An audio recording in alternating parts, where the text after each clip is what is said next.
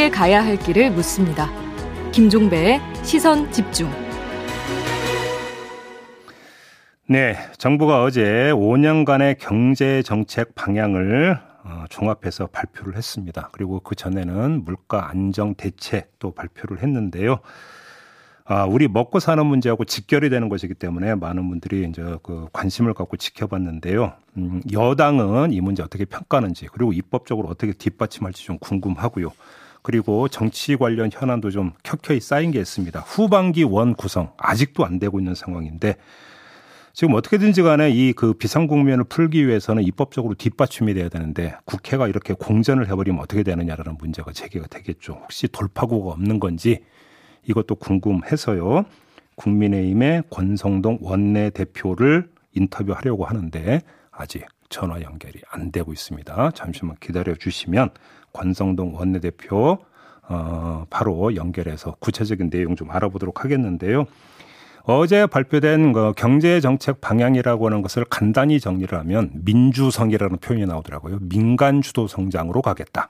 그래서 법인세 깎아주고 그다음에 보유세도 사실상 깎아주고 규제도 완화하고 이렇게 되면 투자가 늘고 일자리가 늘고 경제가 좀 활성화될 수 있지 않겠느냐 이런 구상이라고 합니다. 아, 이거에 대해서 벌써 찬반 양론이 확 갈리는 이런 현상이 나타나고 있는데 여당에서 어, 어떻게 입법적으로 가다듬을 것인지 이것도 좀 함께 좀 그 지켜봐야 될 것 같고요. 그래서 연결을 해야 되는데 지금 전화 연결이 좀 잘 안 되고 있네요. 그래서 저희가 좀 급히 일단 좀 순서를 바꿔서 다음 코너부터 먼저 진행을 하고 권성동 원내대표 만나보도록 하겠습니다. 자.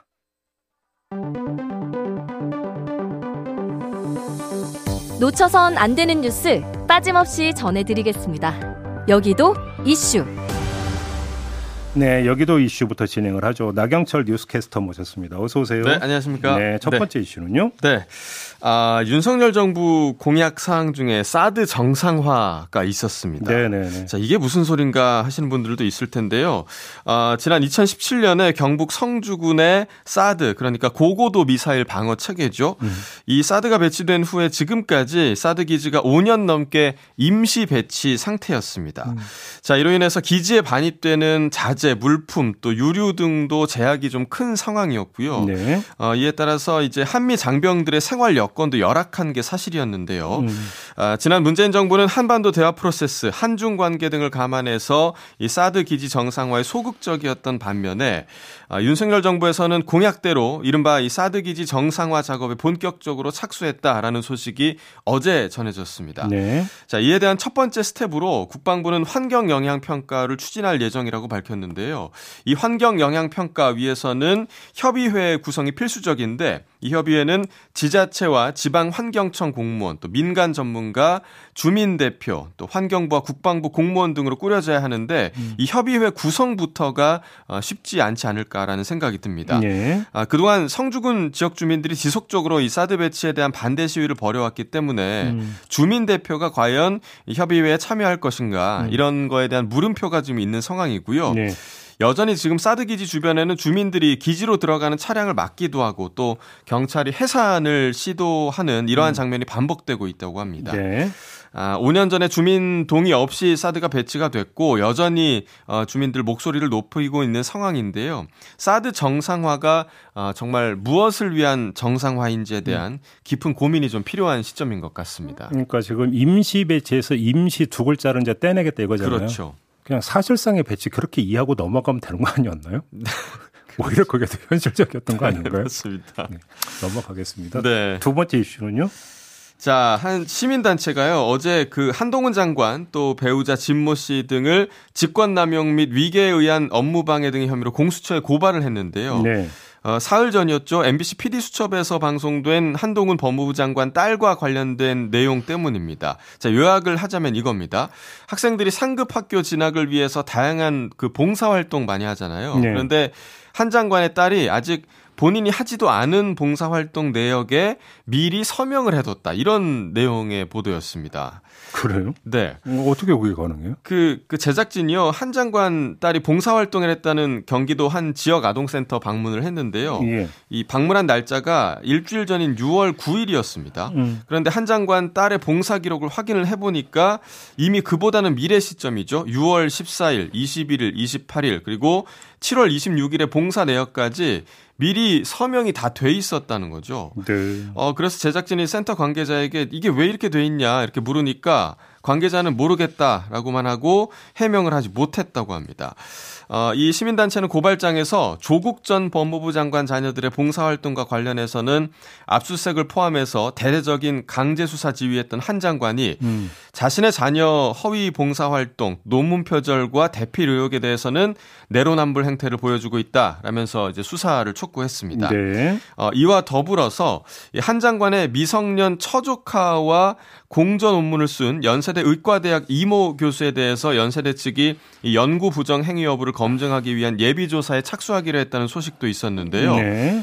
봉사활동, 논문 공저 어, 이 두 가지 모두 어, 결국 입시를 위한 스펙 쌓기의 일환이죠. 음. 어, 관련해서 장관 임명 전 청문회 때도 당당한 태도를 보여왔던 한동훈 장관이 앞으로 계속해서 이 태도를 유지할 수 있을지 좀 지켜볼 대목인 것 같습니다. 제가 다음 때로도 진행할 테니까 출연료 미리 줘오면 MBC가 줄까요? 그 좋은 생각인데요. 네. 저도 미리 좀 사인을 하겠습니다. 옛날에 가불이라는 게 있거든요. 네, 네. 넘어가겠습니다. 자, 마지막 이슈는요? 자, 어제 인터넷에서 이제 화제가 된 판결 하나 좀 소개해 드리려고 합니다. 아마 편의점 알바해 보신 분들 폐기 시간이라는 개념 잘 아실 아, 예, 텐데요. 예, 예. 어, 유통기한이 지나게 되면 폐기 대상 되거든요. 음. 어, 이렇게 되면 점원들이 상품별로 이제 시간에 맞춰서 진열된 즉석식품 폐기해야 하는 게 아닌가, 그게, 그게 이제 업무이기도 합니다. 네, 네. 그런데 이제 한 점원이요, 어, 폐기된 줄 알고 식품을 먹었는데 음. 이게 보니까 폐기 대상이 아니었던 거죠. 음. 어, 그런데 이 점주가 이 점원을 고소를 했다고 합니다. 아, 저도 뉴스 봤는데 참, 네. 아이고. 그런데 네. 결국에 이제 법원의 판단이 이제 고의성이 없었다라는 판단을 내렸고요. 음. 어, 참 이 판단 제대로 된 판단이라고 생각이 되고 이 점주가 정말 이 점원을 고소까지 했어야만 했나라는 그런 아쉬운 그런 생각이 들더라고요. 뭐 횡령 횡령으로 걸었다. 그렇죠. 횡령 고의성이 있는 횡령이었다. 뭐 이렇게 고소를 했는데 어, 법원은 이제 그 고의성을 인정하지 않았다는 그런 어찌 보면 좀 훈훈한 판결이었던 것 같습니다. 고소 비용이 더든 거 아니에요? 그게 더 들었을 것 같습니다. 이렇게 살아야 됩니까? 너무 박정하지 않나요? 너무 좀 인간 사는 냄새가 더 음. 많이 나는 그런 세상이 좀 됐으면 좋겠다 하는 네. 마음이 듭니다. 네. 그러게요. 뭐 이 판결은 상식적이라고 봐야 되는 거죠. 그렇습니다. 알겠습니다. 이렇게 네. 마무리하죠. 나경철 뉴스캐스터와 함께했습니다. 고맙습니다. 네, 고맙습니다. 날카롭게 묻고 객관적으로 묻고 한 번 더 묻습니다. 김종배의 시선 집중. 네. 예고는 이미 미리 해드린 것 같은데요. 바로 권성동 국민의힘 원내대표 전화로 만나보겠습니다. 나와 계시죠? 예, 안녕하세요. 네. 권정동입니다. 어, 겁먹었잖아요. 펑크 나는 줄 알고 대표님. 어디 가셨던 거예요? 아니, 무구문에 해놔가지고 전화 별소리를 못 들었습니다. 딱 다른. 하다 보니까. 예, 알겠습니다. 여쭤볼 게 상당히 많은데요. 예. 일단 예. 가장 급한 게 물가잖아요. 그래서 이제 그렇습니다. 얼마 전에 정부가 물가 안정 대책을 내놓기는 했는데 예. 그 당에서도 좀 뭐 추가적인 대책을 강구하고 있고 그 핵심 내용이 유류세 추가 인하, 인하 방안을 지금 검토하고 있다는 보도가 있던데 맞습니까? 예, 그렇습니다. 뭐, 워낙 이제 물가가, 어, 지난해 대비해서 5월 달에는 5.4% 올랐고, 음. 또 수입 물가는 36%나 폭등했거든요. 네. 그리고 지금의 이 물가 인상 요인은 대부분 외생적 요인이에요. 그렇죠. 예. 어, 뭐 우크라이나 전쟁으로 인해서 뭐 공급망이 교란이 오거나 음, 음. 또 가스, 뭐 석유 가격 이게 인상 등등인데 음, 어 사실은 어 이게 외부 요인에 의한 물가기 때문에 참 잡기가 어렵습니다 이게 그리고 금방 끝날 것 같지도 않고 네. 뭐 전문가들에 따르면은 내년 1년 최소한 1년은 가거나 1년 반 음. 이상 지속될 거다 음. 이렇게 얘기를 하고 있는데 그래도 어, 정부나 당이 좀 노력을 해야 되겠다 싶어서 물가 미 경- 민생 안정 특위를 구성했고요. 음.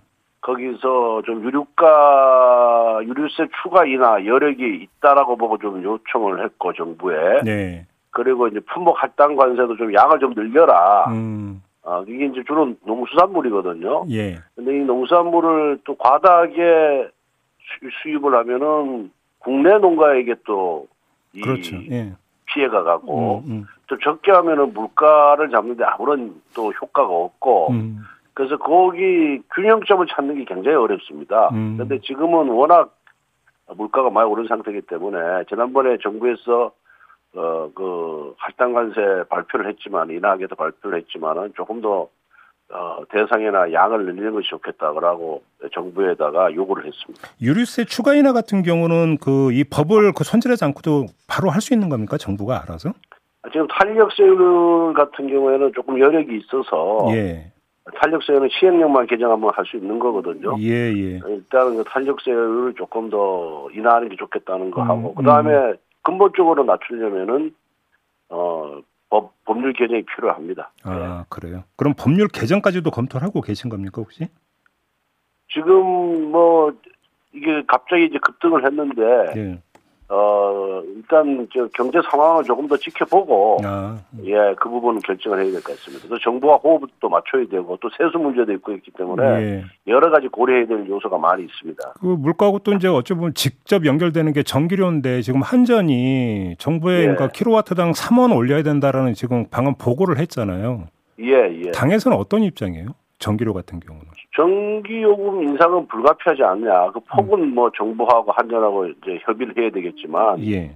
그렇습니다. 왜냐하면 지난 5년간 탈원전 정책으로 인해서 음. 어 전기료 인상률이 굉장히 컸거든요. 네. 그런데 이제 문재인 정부에서 인위적으로 이걸 억누른 거예요. 그러다가 임기 말에 어 전기요금 인상이 불가피하다 이렇게 발표를 하면서 음. 어 이제 숨통을 좀 틔웠거든요. 그런데 그때 결정을 했어야 되는데 그것도 안 하고 뭐 대선 지선이 있으니까 음. 이번 새 정부를 이렇게 넘긴 그런 상황인데 음. 뭐 한년 적자가 뭐 누적 적자가 뭐 어, 엄청나지 않습니까? 뭐 예. 100조 가까이 된다 그러고 하니까 예. 이거는 뭐 반영을 안 해주면은 음. 시장이 저는 왜곡된다 이렇게 보고 있고 그거 그 반영을 안 해주면 결국 정부에서 부담을 해야 되는데 네. 그 또한 어렵기 때문에 음. 이제는 어, 좀뭐 국민들로부터 비판을 받더라도 양해를 구하고 음. 일부분이라도 어, 올려줄 수밖에 없는 그런 상황, 한계 상황까지 몰렸습니다. 근데 아- 어차피 이제 그 인상 인하 최대 폭이 플러스 마이너스 3원이잖아요. 근데 아무튼 이제 예, 한전은 이제 최대치인 3원을 이제 보고를 했던데 3원 그대로 받아들일까요, 정부가? 아니면 조금 적게 할뭐 거예요? 4번까지 4번까지 지금 물가가 고물가 상황인데 음. 최대치까지 하기는 좀 어렵지 않나 이런 생각이 들고 아, 구체적인 부분은 저도 그 부분에 대해서 전문가가 아니어서 음. 예 정부가 여러 가지 상황을 고려해서 결정하리라 이렇게 보고 있습니다. 근데 어차피 지금 이 그 전기료 인상 대상 시기가 3, 그러니까 7월부터 9월까지잖아요. 그러면 예, 예. 한여름이고 에어컨 많이 써야 되고 전기 엄청 써는 계절인데 그러면 에너지 약자에 대한 좀 지원책도 같이 강구가 좀 돼야 되는 거 아닌가요?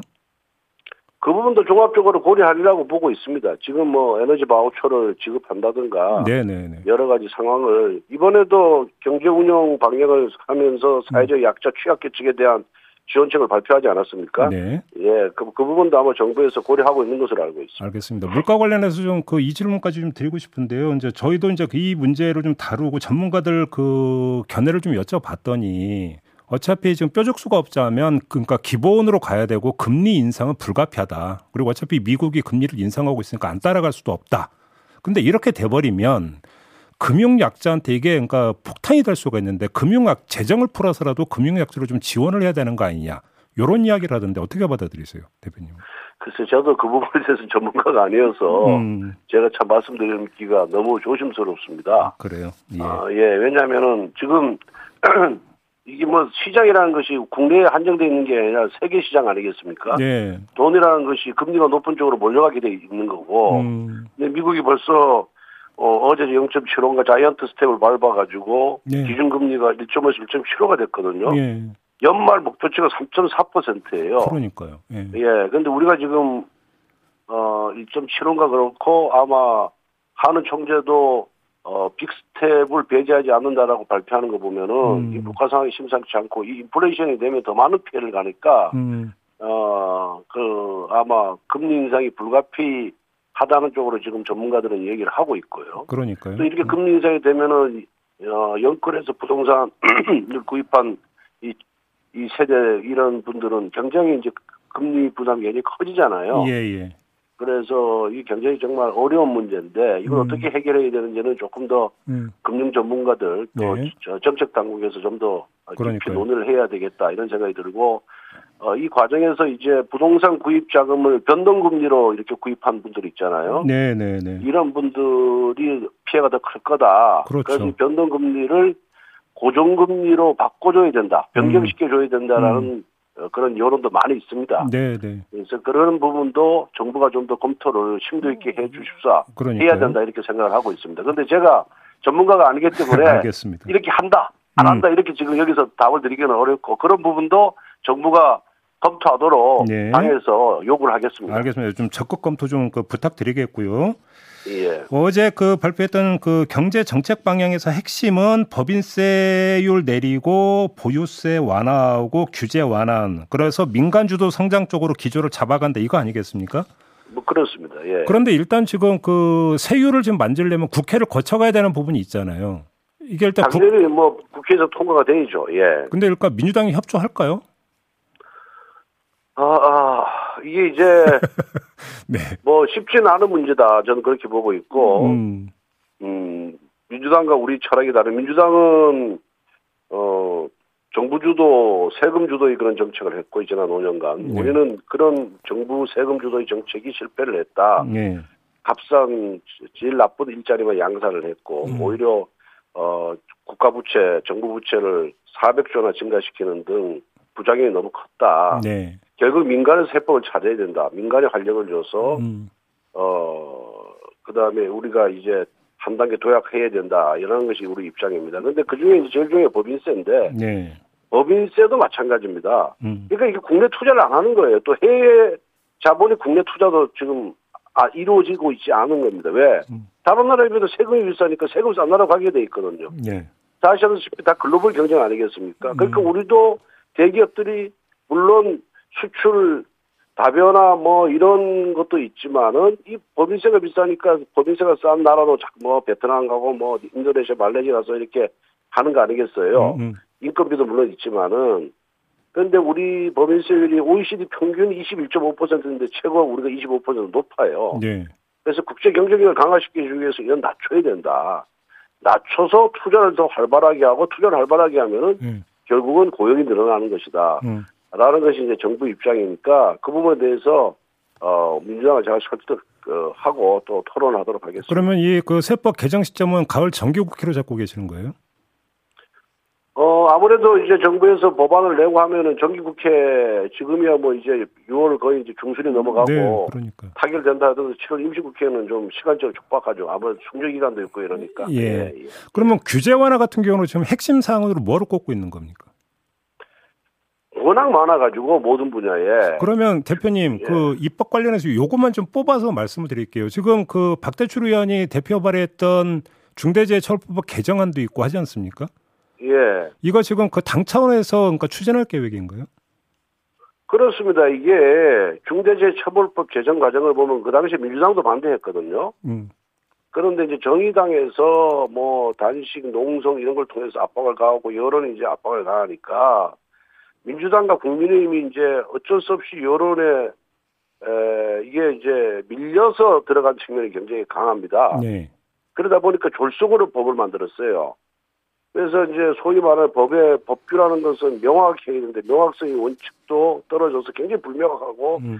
해석상 이렇게 해석할 수도 있고 저렇게 해석할 수도 있고요. 예. 또 과잉 금지 원칙, 과잉 금지 원칙에도 반하고 여러 가지 이제 문제가 많이 발생을 하고 있습니다. 음. 그리고 기대 가능성이 없어요. 그러니까 재 산재 예방을 위해서 재해 예방에서 최선을 다하고 교육도 시키고 주의도 주고 다 했는데 발생하는 사고에 대해서 그걸 경영자에게 채- 아무런 관여도 안 하는 최고 경영자나 어, 그 간부들에게 이걸 책임을 묻겠다는 거는 이 형, 형법의 기본 원칙인 기대 가능성 원칙에 어긋나는 겁니다. 음, 그래서 이런 부분에 대해서는 이게 합리적으로 조정을 해야 돼요. 그리고 예. 이, 이런 또 도구바에서 벗어나야 됩니다. 음, 엄벌에 처할수록 사고가 줄어든다. 범죄가 줄어든다는 거는 진짜 저는 이- 이 증명이 안 되는 거거든요. 그런데. 이, 이 법이 만들었는데도 대형 사건이 팡팡팡팡 이제 또 터지고 있잖아요. 대형재해가. 네. 우리가 살인죄를 아무리 사- 형량을 높인다고 사, 살인죄가 이 살인범죄가 줄어들지 않는 거와 똑같은 거예요. 알겠습니다. 그래서. 음, 어, 이 처벌보다는 예방, 그리고 사람들이 자기가 책임질 수 있는 뭐 책임주의 원칙에 의해서 책임질 수 있는 범위 내로 이걸 좀 한정할 필요가 있다 이렇게 보고 있습니다. 여쭤볼 게 많아서 지금부터 짧게 짧게 좀 몇 가지만 더 여쭤보겠습니다. 예. 그러니까 이게 다 처리되려면 이제 후반기 원구성이 돼야 되는데 지금 안 되고 있잖아요. 예. 법사위원장 자리에 대한 원론적인 질문은 안 드리겠고요. 예. 시간 관계에서 그냥 제가 한번 단도직입으로 이렇게 한번 여쭤볼게요. 예. 그러니까 법사위원장 자리를 양보를 끌어내기 위해서도 국민의힘에서 뭔가 성의를 보여야 되는 거 아니냐 이런 이야기가 좀 뭐 민주당 안에 좀 나오는 것 같은데 예를 들어서 사개특위를 받고 법사위원장 자리를 양보받는 이런 카드는 불가능한 겁니까? 아니 이게 지금 원구성 협상인데 갑자기 사개특위 얘기가 나오는 것 자체가 음. 나는 이상하고요. 그냥 자신들이 약속한 대로 하면은 금방 끝납니다. 어, 나머지 상임위는 어뭐 저쪽에서 뭘 요구하고 있는지 아는데 그 양보할 용의가 있는 거예요. 음, 그러니까 법사위를 주겠다는 약속만 지키면 나머지 상임위 배분은 어렵지 않습니다. 예. 근데 자꾸만 다른 걸 꺼내들어요. 뭐 이- 그것도 꺼내들고 또 또 우리가 그 소위 그 검수완박 처리 과정에서 우리가 헌재에서 제소해놨지 않습니까? 예, 그것도 취하하라는 얘기 요구도 하고 예. 뭐 이런 식으로 하니까 이게 결국은 어 개헌을 하지 않겠다는 얘기가 똑같아. 저는 그렇게 보고. 알겠습니다. 지금 대표님께서 얼마 전에 한 언론 인터뷰에서 한상혁 방통위원장과 전현희 권익위원장 그 사태를 언급을 하셨잖아요. 예. 지금 왜 그 말씀을 하셨던 거예요? 아니 기자가 물어서 다- 답변을 한 건데 예, 네, 저 의견을 물으니까 원내대표로서 의견을 얘기- 당연히 얘기해야 되겠죠 기자가 네, 물었으면. 네, 네. 근데 두 분이 정부의 핵심 부처예요. 음. 방통위나 이것이 예. 그분들이 문재인 대통령의 철학에 동의해서 그 자리가 있는 거지 윤석열 대통령의 철학에 동의해서 그 자리가 있는 게 아니잖아요. 네. 그러면은 정권이 바뀌었으면은 음. 행정부처를 구성 행정부 수장이 누굽니까 대통령 아니겠습니까? 음, 음, 아, 철학도 맞지 않는 사람 밑에서 왜 자리를 연명합니까? 음. 정치 도의적으로 있을 수가 없는 거죠. 아 그래요. 근데 그러니까 예, 방통위나 우리가 나중에 정권을 정권을 만약 이껏 민주당 대통령이 들어온다 하더라도 우리 대통령이 임명한 장관들 다 나오는 게 맞습니다. 예. 근데 방통위나 권익위 같은 경우는 좀 중립기관 어떤 정책기관이라니까 좀 성격이 좀 약간 다른 기관이라고 봐야 되는 거 아닌가요? 아, 그, 그렇지만은 기본적으로 네. 기본적으로 어 기본적으로 그 행정부의 일원이기 때문에 음. 뭐 그렇게 구분할 필요는 없다고 생각합니다. 지금 국회 미디어 특위는 거의 그 지금 가동이 안 되고 있죠. 글쎄요, 제가 거기에 관해서는 어 저, 보고를 받은 예. 자세한 보고를 받지 않아서 음.